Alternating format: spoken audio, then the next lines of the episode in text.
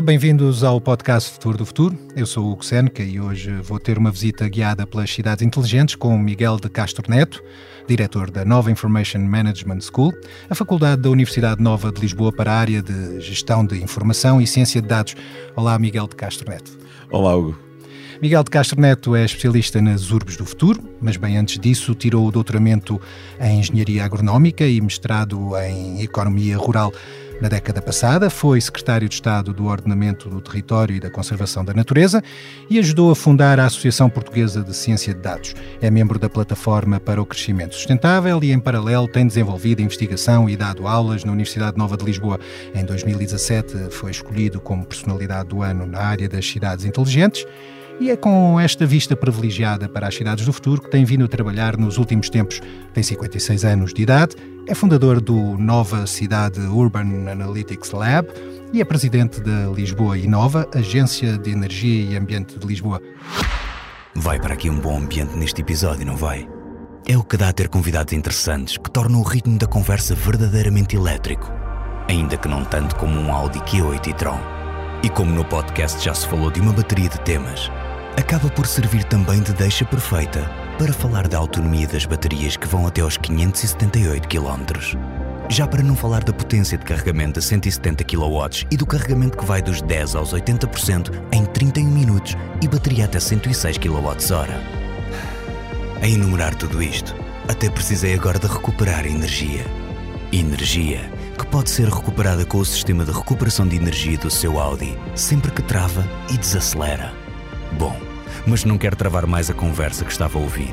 Já pode seguir o seu caminho em direção ao podcast para continuar a ouvir o resto do episódio ou pensar em qualquer outra coisa para fazer no futuro, como conduzir um Audi. O futuro é uma atitude. Professor, uh, obrigado por ter aceitado este convite para vir ao podcast Futuro do Futuro. A primeira hum, pergunta remete para a forma como as cidades são geridas. Será que o presidente da Câmara do Futuro terá de ser mesmo um informático ou um especialista em estatística? Bom, não sendo verdade que terão que ser especialistas em engenharia informática ou estatística, é inegável que o futuro, ou melhor, o presente, passa por tomada de decisões informadas, por nós sermos capazes de planear, de gerir com base em factos. E nesse sentido é inquestionável que não apenas os presidentes de Câmara, mas qualquer um de nós deverá uh, ter competências mínimas no contexto da gestão de informação e, de certa forma, também na ciência de dados. Não eventualmente na sua programação, mas certamente na sua utilização. Porque se nós conseguirmos ter os dados que conseguem suportar uma análise do que acontece nas cidades ao longo do espaço e do tempo, gerar informação permite compreender essa realidade, nós vamos começar a conseguir ter uh, chamadas políticas públicas data-driven que nos levam ao desenho de intervenções que são específicas no espaço e no tempo. E nós deixamos de tratar a realidade como uma média. E, portanto, não há uma decisão que pode ser aplicada de forma uh, transversal a toda a cidade ou território. Eu posso dar um exemplo muito concreto que todos nós conhecemos e, e, que deu origem a múltiplos debates, que é a discussão em torno do alojamento local. As primeiras uh, decisões que foram tomadas relativamente ao alojamento local foi uma decisão, agora vamos uh, proibir uh, a emissão de novas licenças de alojamento local. Quer dizer, se nós pensarmos um bocadinho no país, certamente que há muitos territórios onde o alojamento local ainda é uma oportunidade, assim como há locais em que de facto há alojamento local a mais. Se eu tiver os dados e se eu os usar, eu deverei ser capaz de tomar decisões de planeamento, uma política pública, em que ela tem uma granularidade espacial e temporal que responde efetivamente ao problema. Se calhar a granularidade dos dados também permite prever eh, que há uma maior probabilidade de uma ação criminosa num determinado bairro ou que há um cruzamento que é muito suscetível de acidentes. Esses dados também poderiam ter uma utilidade no dia a dia, até para, para funcionarem quase como uma bola de cristal da, da cidade. Bom, eu, como diretor da Escola de Gestão de Informação e de Ciência de Dados, não direi que é uma bola de cristal. E, portanto, nós usamos matemática e estatística para conseguir usar esses dados uh, para, para darmos um salto. Uh, e o que é que é este salto? Uh, nós, normalmente, quando olhamos para as cidades, muitas vezes, elas, quando, digamos assim, sentem que são mais inteligentes, é aquele momento em que constroem uma sala de coordenação e controle, que é uma sala com múltiplos ecrãs, onde conseguem uh, estar a receber dados das várias dimensões da cidade, e nessa sala estão representantes dos vários departamentos. Para quê? Para conseguirem, em tempo real, reagir aos problemas que acontecem na cidade de uma forma, digamos assim, otimizada. Quer isto dizer o quê? Há uma ruptura de águas num determinado cano, numa determinada rua, e aquela sala tem a capacidade de ter acesso não apenas a essa informação, a esse alerta, mas aos dados das suas bases de dados para dizer aquele cano que está naquela rua onde houve a ruptura tem estas características e a força de intervenção que vai resolver o problema da ruptura já leva consigo o material necessário para fazer a substituição imediata e rápida.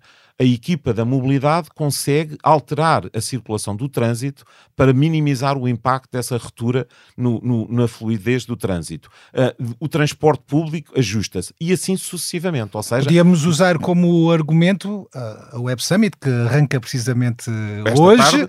ou esta tarde, sim, e que poderia, e que já se sabe que, que tem, que traz pessoas de, de, vários pontos do mundo e que vai produzir um impacto durante três ou quatro dias e... na zona do Parque das Nações. Exatamente. E, e devo dizer que Lisboa é um exemplo reconhecido internacionalmente com a sua plataforma de gestão urbana. Uh, e porquê? Porque já tem essa capacidade de conseguir estar a monitorizar o que é que está a acontecer.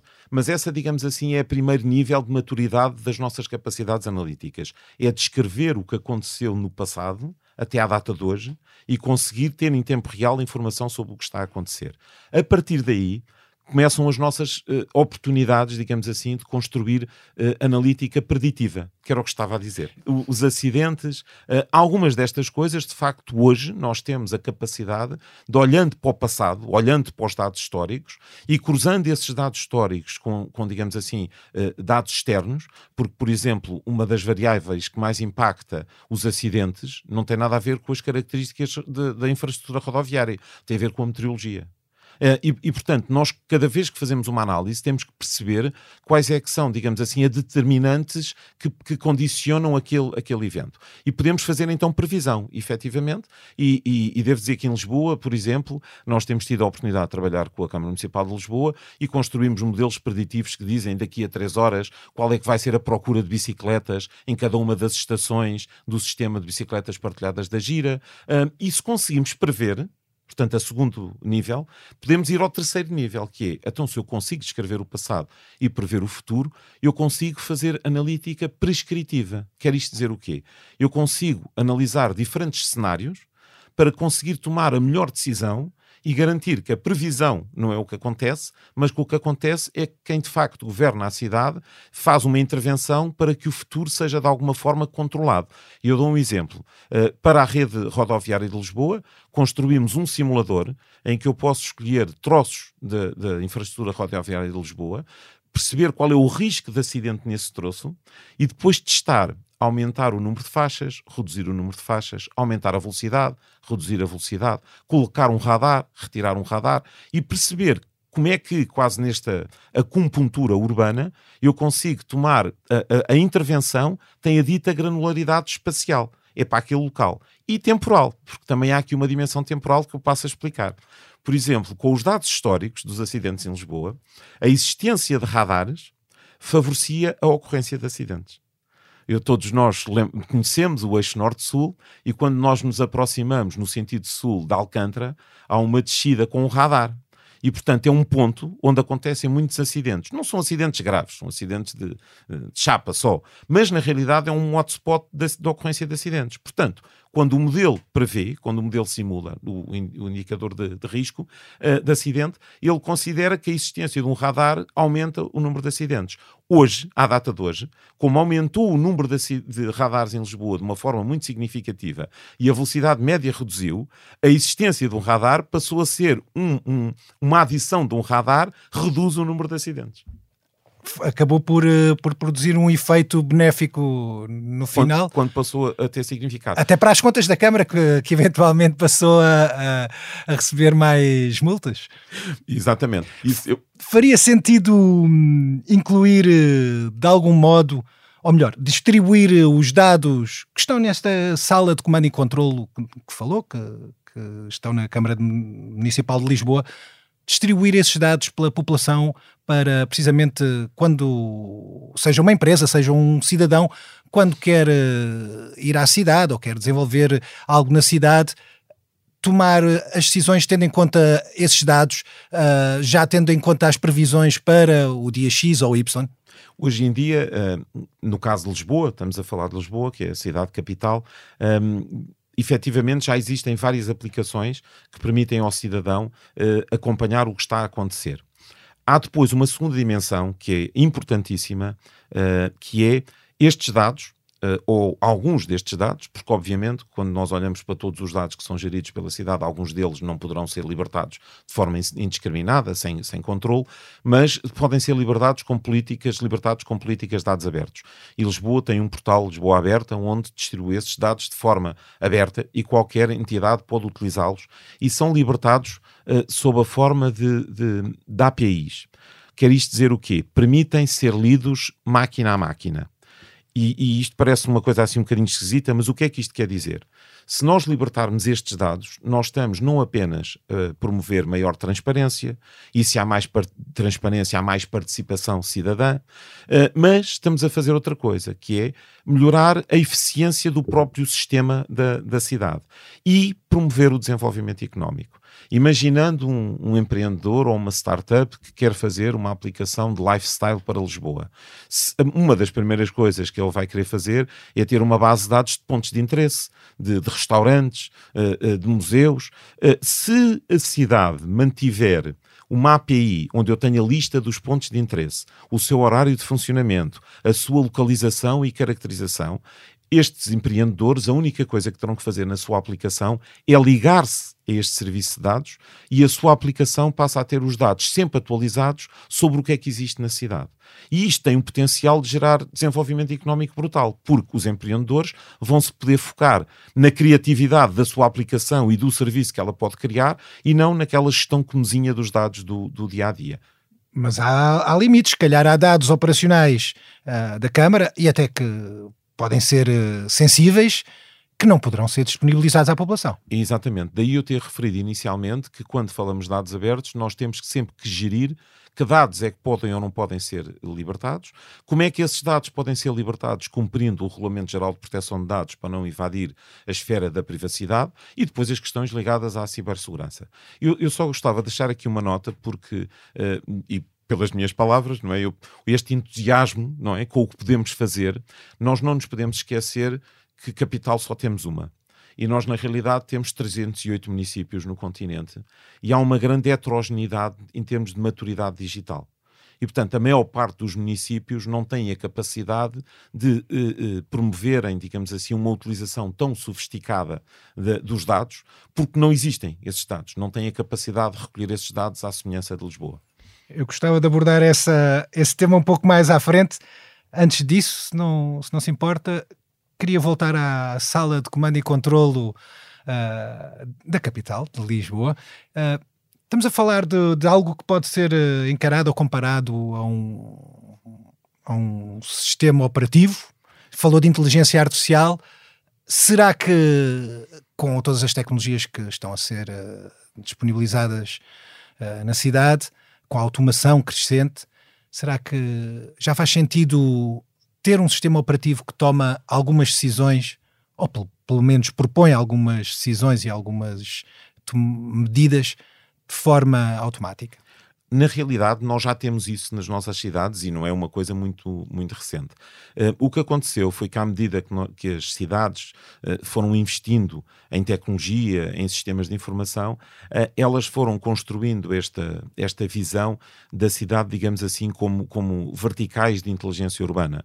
E se nós hoje formos ler o que quer que seja sobre cidade, vemos que se fala em smart mobility, fala-se em smart waste management, fala-se em, em em, smart parking e, obviamente, todos estes termos, para também terem mais impacto, são utilizados em inglês e, portanto, dá um certo buzz e promove aqui assim alguma energia e, obviamente, as empresas de tecnologia também gostam de, de provocar esta, estes, estes movimentos e criando novos, novos chavões. Mas, na realidade, as cidades têm vindo aos poucos a investir em sistemas de inteligência para os vários verticais da cidade. E eles já hoje incorporam uh, analítica e, e, a capacidade de tomar decisões automáticas. Eu dou alguns exemplos que, quando eu os disser, passam a ser óbvios. Por exemplo, contro o controle dos semáforos da cidade de Lisboa já é automático e já reage de, de forma dinâmica ao próprio tráfego. Uh, uh, por exemplo, a gestão dos espaços verdes. A gestão dos espaços verdes hoje já não vemos algo que víamos no passado, que era de repente está a, está, está a chover e estão os expressores a regar os jardins. Já, isso já não acontece, portanto, já existem sensores eh, atmosféricos, sensores da umidade no sol, que decidem quando e quanto regar. E a iluminação pública, espero eu que também muda a hora com, a, a, com o inverno. A iluminação pública já também ela própria, quando nós temos uma iniciativa de Smart Lighting, já tem ela própria o controle, por exemplo, da luminosidade natural, e, portanto, a intensidade luminosa vai, vai sendo ajustada em função de ser dia ou noite, de, ou estar em nuvens ou não estar em nuvens, um, e, e, portanto, isso passou a ser o novo normal. E isso tudo acontece de forma automática quando é que isto tudo pode estar junto e quando passamos a ter esta informação toda junta, há pouco referiu a questão dos, dos acidentes. Por exemplo, eu quando vou planear a iluminação pública eu, e de forma inteligente, a inteligente não será apenas eu ter um sensor que controla a intensidade da luz. Eu devia tirar partido da minha capacidade de recolher dados para saber onde é que há acidentes, onde é que há crime, onde é que há problemas específicos que impõem a necessidade de maior presença de iluminação pública ou de maior intensidade. E é esse novo paradigma que nós hoje estamos a construir. É, não é apenas operar a cidade, ou seja, não é apenas gerir os serviços e as infraestruturas no dia a dia, com a ambição, na minha visão, de a cidade ser uh, invisível. Portanto, o, ter uma, uma uh, a, a, a ideia de que a cidade, se for inteligente em termos operacionais, eu, quando chego à paragem do autocarro, o autocarro está lá a hora em que é suposto chegar. Ou quando eu vou colocar o lixo no contentor, não há lixo à volta dos contentores. E, e, portanto, a ideia é que não haja atritos, não haja fricção entre o cidadão e a cidade, que ela seja invisível. Isso depois leva-nos para o passo seguinte, que é onde nós trabalhamos hoje, a nível mesmo de investigação, que é, não é ao nível da operação, porque hoje em dia já temos sistemas que conseguem promover uma gestão muito eficiente da operação, mas é que nós, como é que nós podemos mudar o modelo sob o qual nós planeamos a cidade. Ou seja, já não é nas decisões imediatas da operação, mas é como é que nós decidimos ou não transformar a cidade estruturalmente para ela efetivamente ser uma cidade inteligente e sustentável, porque isso não são decisões imediatas. Isto implica, diria eu, que não sou especialista, implica ter eh, sensores de várias tipologias instalados em em cada prédio, em cada esquina, em cada quarteirão, uh, em, cada, em cada carro, se calhar, em cada veículo e, e infraestrutura que existe na cidade. Isso está a avançar uh, ou, é, ou é ainda um, um cenário um pouco remoto? Está a avançar, mas, mas nós temos que, eh, que pensar que existem diferentes tipos de fontes de dados a Internet of Things, a Internet das Coisas, os sensores espalhados por todo o lado, são de facto uma, uma, uma ferramenta importantíssima para recolher dados. Mas nós, depois, no outro extremo, temos os dados que estão, digamos assim, nos sistemas transacionais, aqueles que gerem as operações da cidade. E depois temos uma enorme potencial de, de, de, produção de dados com significado para a cidade, que são aqueles que são gerados pela inteligência coletiva, ou seja, as pessoas as pessoas no seu dia a dia, de forma ativa ou passiva, geram dados que podem ser excelentes proxies do que é o metabolismo da cidade de forma ativa, porque as pessoas têm uma genuína vontade de participar na construção destas, destas eh, cidades. E, portanto, as pessoas querem participar em orçamentos participativos, as pessoas querem ter uma voz ativa e usar aquelas aplicações do tipo na minha rua, em que eu registro e reporto um problema no espaço público, mas depois também, cada vez que nós usamos um, um multibanco ou a rede Visa, cada vez que nós usamos o telemóvel para aceder à internet, eh, cada vez que nós usamos, eh, eh, que nós consumimos água ou energia, usamos a via verde, to todas estas nossas ações hoje criaram um imenso espaço de oportunidade para as empresas fazerem algo que, uh, uh, que se chama uh, tradicionalmente monetização dos dados. Mais uma vez, o inglês. Fazer é dinheiro com, com a informação. dinheiro com estes dados. Ou seja, são dados que, à partida, não, não tinham valor para as organizações nesse sentido. Eram os dados que eles usavam para, digamos assim, gerir as suas operações e que passaram a ter um, um, um, uma, um potencial brutal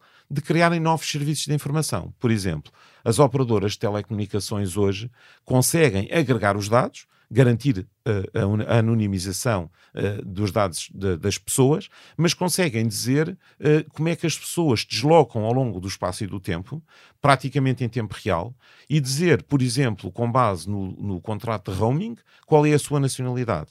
E com base no, no modelo do dispositivo, até ter um proxy do seu poder, poder de compra. Ou, cada vez que nós usamos um, um cartão Visa ou usamos uma, uma caixa multibanco, a CIBS criou um serviço chamado CIBS Analytics, onde diz onde é que as pessoas gastam o dinheiro, ah, quando Uh, uh, e de onde é que elas vêm. E, e portanto, uh, nós hoje temos múltiplas fontes de dados que permitem perceber muito bem este metabolismo, com alguns desafios.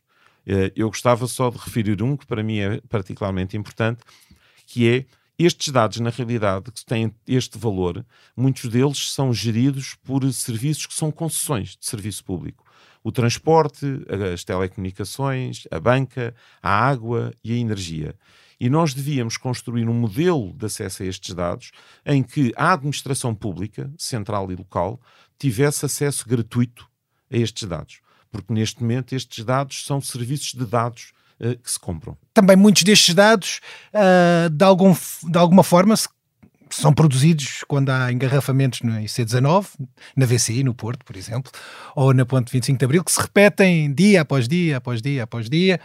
E hum, Será que temos de limitar a entrada de carros no futuro? Será que a robótica, neste caso com os carros autónomos que, que se guiam sozinhos, em que o, o ser humano não precisa de pegar no volante, será que a robótica pode ser a solução para isto? Ou será que eu estou errado e o, e o teletrabalho é que já está realmente a tirar pessoas uh, da, da cidade? Bom, essa pergunta tem aqui três questões que eu gostava de referir. Primeira, no caso da mobilidade e no, no estudo do, do tráfego, uh, nós hoje temos acesso aos dados da Waze. E eu digo isto porquê? Porque a Waze dá acesso gratuito aos municípios aos dados. E, portanto, qualquer município pode hoje compreender quando e onde é que há engarrafamentos, qual é a intensidade desses engarrafamentos e também ter uma proxy dos acidentes que são registados, todos os eventos que são registados na Waze. E, portanto, permite ter um conhecimento brutal sobre o, o, o, como é que o, o trânsito se, se, comporta. A segunda questão é, de facto, nós continuamos a ter, uh, se estivermos a pensar em Lisboa, e, portanto nós estamos sempre muito focados em Lisboa, e às vezes consideramos que Lisboa é todo o país, mas pronto, vamos considerar que temos na maior parte das cidades médias e grandes em Portugal problemas de deslocações pendulares, ao início do dia, ao final do dia, com engarrafamentos uh, diários.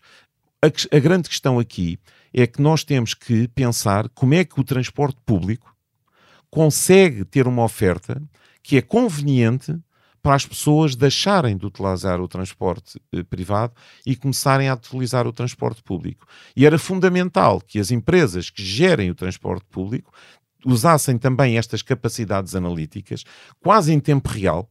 Quer dizer, eu antecipo que num futuro não muito distante não vai haver carreiras fixas. O autocarro, as horas a que passa, mudam ao longo do dia e, nós conseguimos comunicar com as pessoas onde é que está a paragem e, onde é que ele pode apanhar o transporte mais conveniente. E, portanto, eu acho que passa por aí. Porque a questão dos veículos autónomos é um, é um, é uma faca de dois gumes. Eu passo a explicar porquê. Nós, para já, ainda eh, não se cumpriu aquela, aquele nosso entusiasmo do que vai acontecer no curto prazo e, portanto, provavelmente vai acontecer, mas vai demorar mais um bocadinho, a nós termos veículos autónomos a circularem pelas nossas cidades, a transportarem pessoas e bens. Mas nós não nos podemos enganar e pensar que isso vai resolver o problema dos engarrafamentos. Porque se nós pensarmos que os veículos autónomos vão poder, digamos assim, cumprir outras tarefas, não é? Eu posso, vou de carro no veículo autónomo, chego ao emprego, depois mando o carro ir eh, buscar os filhos e levar os filhos à escola, e depois o carro também pode ir buscar as compras ao supermercado. Eu não sei se não vamos acabar a ter mais carros na cidade. Ou dizer ao carro, olha, agora vais dar aí três voltas ao quarteirão que eu vou só ali a uma reunião. E, portanto, isto pode acontecer com os veículos autónomos. E depois pode acontecer outra coisa, que é, uh, há aqui algumas questões curiosas, que é, uh, que impactam depois a, a, vida em sociedade. Se os veículos forem autónomos, eles vão passar a cumprir todas as regras de trânsito o que é uma coisa boa, não é? E portanto, nós vamos passar a ter provavelmente menos encarrafamentos, menos acidentes, menos multas.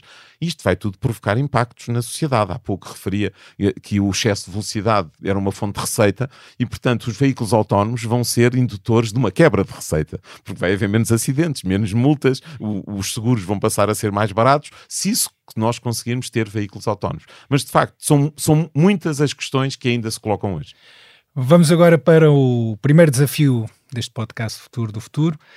É um vídeo que nos trouxe Miguel Castro Neto. Uh, professor, que vídeo é este? Porquê é que nos trouxe este vídeo?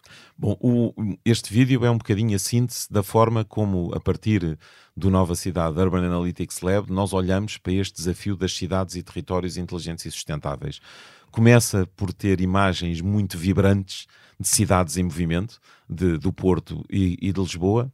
Depois tem algumas imagens que nos falam do desafio da sustentabilidade, que ainda não abordámos aqui. Nós temos uh, de responder com a maior urgência ao desafio da emergência climática. Nós hoje, na Europa, já temos o desafio de ser climaticamente neutros até 2050 e depois há um grupo de 100 cidades eh, que faz parte da missão Cidades Inteligentes e Climaticamente Neutras, que querem antecipar e apresentar boas práticas para conseguir fazer isso até 2030. E, portanto, são imagens inspiradoras, digamos assim, da utilização da mobilidade suave, do andar a pé, das energias renováveis e, portanto, esta, esta preocupação que nós temos que mudar, digamos, os, os nossos hábitos e os nossos comportamentos, todos e, e, não vai ser, digamos assim, uma medida de política que vai responder a esta emergência, vai ser apenas quando coletivamente nós nos um, capacitarmos que temos mesmo que mudar eh, de vida, que vamos conseguir fazer isso. E termina com algumas imagens da forma como nós usamos os dados e a tecnologia para construir novos uh, uh, instrumentos para apoiar a tomada de decisão de gestão e de planeamento das cidades. Miguel, eu vou fazer agora aqui uma, uma questão, ou melhor, por uma questão de, de algibeira. Se, se lhe perguntasse qual é a sua cidade fetiche do ponto de vista da, da inteligência no mundo, uh, que exemplos é que nos poderia dar? Bom, eu, eu não gosto dessa pergunta. E eu passo a explicar porquê porque não há cidades estúpidas, todas as cidades são inteligentes. O grande desafio da construção da cidade inteligente e sustentável é perceber a, é a sua realidade, eh, conseguir trazer à mesa não apenas, uh, digamos assim, a administração local, mas também a academia e as empresas, para, com foco nas pessoas, encontrar as melhores soluções para garantir bem-estar e qualidade de vida a, quem trabalha, visita ou vive numa, numa cidade. Dito isto, é inegável que nós encontramos cidades que são, digamos assim, inspiradoras, mas são inspiradoras de, de diferentes uh, uh, modos. Uh, por, elas são inspiradoras porque depois focam-se de acordo com a sua realidade numa determinada abordagem. Se formos para a Ásia, nós encontramos várias cidades, Singapura, Tóquio, etc., em que nós vemos que há uma, uma uma extraordinária evolução na capacidade de sensorização e de automatização das cidades. São cidades muito, muito tecnológicas e, portanto, em que, eh, eh, de facto, a tecnologia está presente em todo lado. Mas depois olharmos para a Europa, nós também temos excelentes exemplos, mas não vemos essa tecnologia de forma tão visível. Porquê? Porque na Europa a preocupação das cidades que eu olho como mais inteligentes, estou a pensar em Amsterdão, em Paris, em, em Londres, a preocupação é garantir que o serviço, que a gestão dos serviços e das infraestruturas, eh, digamos assim, favorece uh, ou, ou, ou, melhora a qualidade de vida das pessoas. E é muito mais uma preocupação de o transporte público é, é eficiente, cobre toda a cidade, chega a tempo e horas, e portanto é, é muito mais focada na satisfação das necessidades das pessoas e é mais invisível. Se eu olhar para Portugal, eu, eu, eu diria que nós temos hoje várias uh, cidades que são inspiradoras e, e, temos cidades que são inspiradoras com uma característica que para mim é fundamental, que é não é apenas Lisboa e Porto. Portugal, sendo um país relativamente pequeno, tem este eterno problema da, da, do interior e do litoral, do excesso de população no, no litoral. Eu dou-lhe o exemplo de um município que tem dado uh, lições, digamos assim, que é o Fundão. Hum. O Fundão tem feito um trabalho extraordinário uh, de criar um município que é inteligente e é sustentável e será provavelmente o município em Portugal onde se fixaram uh, mais engenheiros informáticos per capita no nosso país nos últimos anos porque fez uma aposta estrutural na transformação da realidade. Mas depois temos, sei lá, um, há um exemplo que é muito, muito visível é, internacionalmente, que é o de Cascais, mas, por exemplo, Viseu também é um excelente exemplo na área da mobilidade, um, e, portanto, nós podíamos ir um pouco por todo o território. Eu gostava só de dar uma nota, porque para mim é muito importante, uh, que é uma região. Não pensarmos apenas nas cidades, mas pensarmos no território e nas regiões. Uh, em Portugal continental nós temos dos 308 municípios, mas depois temos 23 comunidades intermunicipais e duas áreas metropolitanas. E esta, digamos assim, agregação supramunicipal pode ser um espaço de oportunidade para a exploração desta ideia da inteligência e da sustentabilidade, porque passam a ter escala e passam a ter recursos que se calhar cada um dos municípios per si, quando olhamos para os 308, não vão ter. E nesse caso destaco a comunidade intermunicipal do Oeste, que construiu uma plataforma de inteligência regional em que não apenas a comunidade intermunicipal tem um conjunto de indicadores em tempo real e produzidos de forma automática que permitem, digamos assim, medir o pulso da região, mas usando eh, ou cruzando ciência de dados, business intelligence e geoinformática, aquela mesma plataforma regional pode ser, digamos assim, filtrada e produzir plataformas para cada um dos 12 municípios e, se o quiserem, até mesmo para cada uma das suas freguesias. Uma questão para uma resposta rápida. Deve ser eh, um pouco complicado conciliar inovação, tecnologia, uh, com, com arquitetura e património histórico, por exemplo, numa cidade como Évora ou, ou a Vila de Óbidos, juntar estas tecnologias de algum modo pode descaracterizar uh, o passado ou não? Nós, nós hoje assistimos, digamos assim, uh, a uma tendência para os próprios fornecedores de tecnologia tentarem encontrar soluções que permitem preservar, digamos assim, a entidade, a identidade cultural dos, dos, dos territórios. Uh, e no caso, por exemplo, de Óbidos, que é um dos municípios da Comunidade Intermunicipal do Oeste, que tem a sua plataforma uh, municipal, está-se a usar esta capacidade analítica e a instalação de sensores para conseguir melhorar uh, uh, o próprio território. Por exemplo, um dos problemas que começa a acontecer em Óbidos, não é sempre, mas pontualmente, que é o excesso de visitantes em alguns eventos que acontecem naquela cidade. E, portanto, a capacidade, nós temos contadores permitem monitorizar a afluência, a capacidade de usar os dados das operadoras de telecomunicações que nos dizem qual é a nacionalidade dos, desses turistas e quando é que eles vão, e se há algum, digamos assim, uh, padrão em termos de nacionalidade e dia ou hora da semana ao que lá vão. A capacidade de usar os dados da Cibs Analytics para perceber quando lá vão, uh, que serviços é que consomem, se vão ao restaurante, se ficam no hotel. Portanto, a tecnologia pode ser vital mesmo para nós garantirmos a preservação do nosso património cultural. Mas não para alterar eh, a paisagem. Eu, por mim, prefiro uma paisagem não alterada, apesar de com tecnologia embebida. E nós hoje vemos que há tecnologia a caminhar nesse sentido. Vamos falar também das alterações uh, que a tecnologia propicia através do segundo desafio, que é para, para ouvir. Vamos ouvir aqui então um som que nos trouxe Miguel de Castro Neto.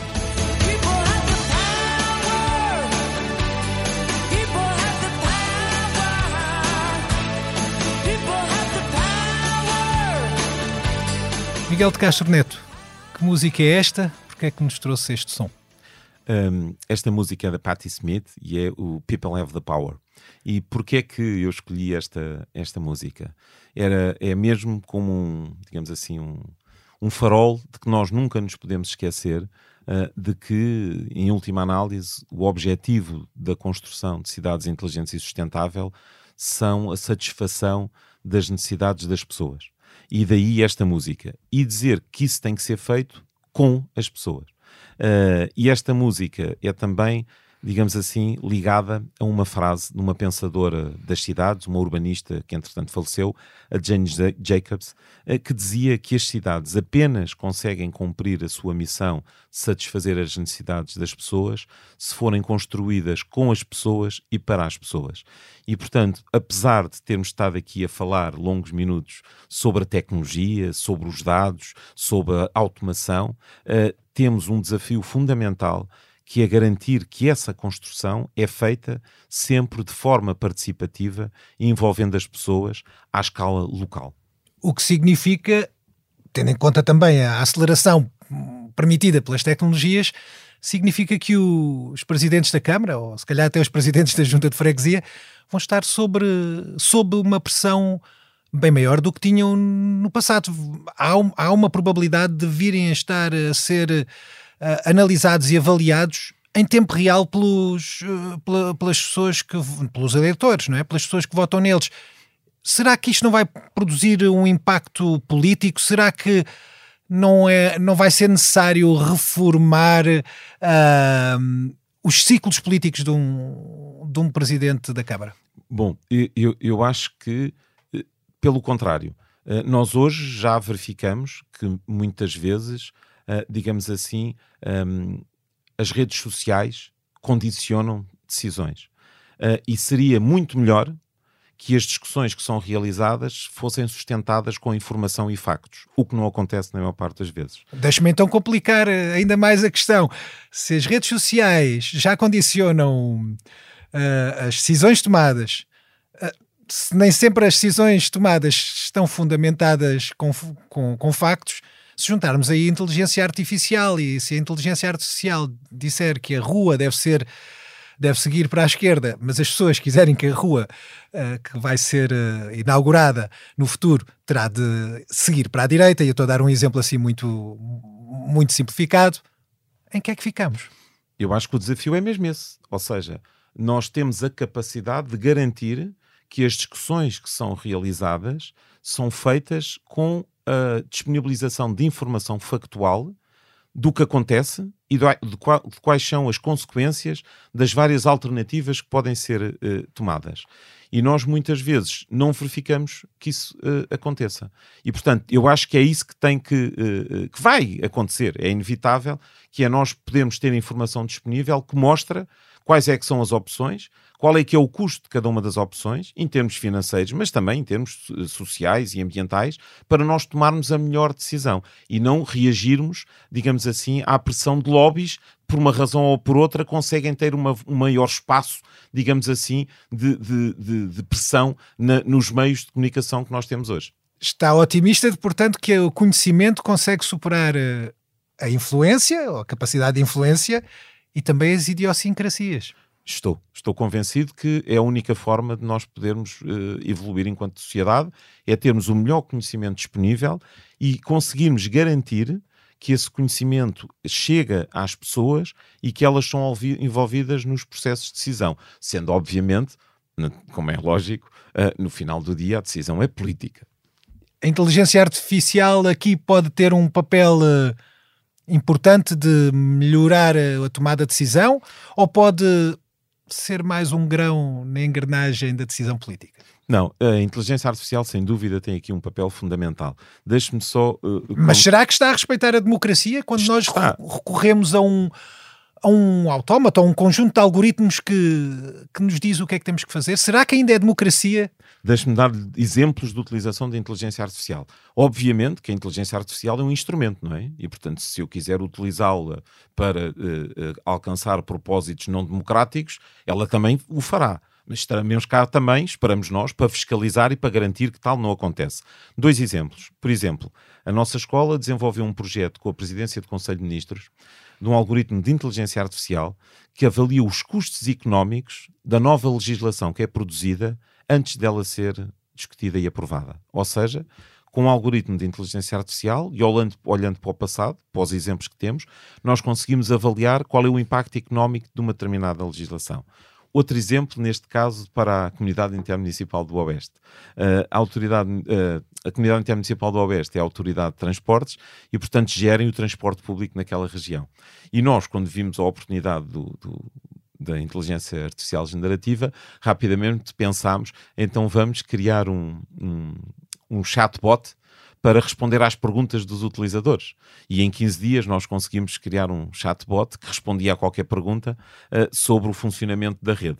Uh, no entanto, teve uma parte engraçada uh, que nós, num primeiro momento, o, o, chatbot funcionou livremente, sem nós condicionarmos a sua, programaticamente, a sua operação, e o chatbot acrescentava no final de cada resposta, independentemente de qual fosse a pergunta, e pode levar o seu animal de estimação. Portanto, eu acho que criámos o primeiro chatbot animalista. Mas na realidade, para dizer o quê? Para dizer que, obviamente, que a inteligência artificial nos ajuda, mas a inteligência artificial, até à data, tem que ter um controle e uma supervisão humana para garantir que nós temos os resultados que se enquadram nas balizas que nós pré-determinamos. O Power for the People é também aí um pouco o Power for the Technology. E para uma última questão também aqui assim que eu queria colocar, porque estas coisas acontecem, há sempre um, um, lado questionável ou mesmo negativo em todas as evoluções e todas as inovações. Será que esta, este crescente uso de sensores, de tecnologias, temos um, até programas de, de videovigilância que estão, estão em vias de ser implementados e a expansão de, de videovigilância nas várias cidades, será que nós estamos a criar uma, um espaço, uma cidade panóptica. Não há esse risco de deixarmos de ter eh, aquilo que, que se chama privacidade? Há esse risco. E daí nós vivemos hoje, eh, praticamente de forma contínua, este, este desafio? Será que nós estamos a construir eh, a utopia do Tomás More ou estamos a construir a distopia do Jorge Orwell? Não é? O que é que para onde é que vamos? Uh, mas eu acho que enquanto sociedade nós temos a capacidade de perceber o que é que queremos e garantir que é isso que nós uh, alcançamos. Eu, eu, gosto muito de comparar aquele exemplo que é muitas vezes referido da, da cidade eh, em que nós temos câmaras que estão a fazer reconhecimento facial e identificam logo as pessoas e se houver ali a mínima infração a pessoa é logo penalizada e quer dizer até onde é que isto pode ir? Será que não estamos já a ultrapassar o que é razoável? Com exatamente o uso da mesma tecnologia que é usar processamento de imagem eh, para conseguir retirar insights dessa imagem para produzir informação, com um exemplo do engenheiro da Microsoft que usou exatamente a mesma tecnologia para conseguir criar uma, uma aplicação que dizia a um cego o que é que ele estava a ver. E, portanto, o que ele fez foi criar uns óculos com uma câmera em que ele tira a fotografia, a imagem vai para, para uns servidores de inteligência artificial na nuvem e diz-lhe o que é que ele está a ver. Estou está a ver três pessoas, um homem, uma mulher um jovem, o homem tem 43 anos, é, é, é louro é, e está a sorrir.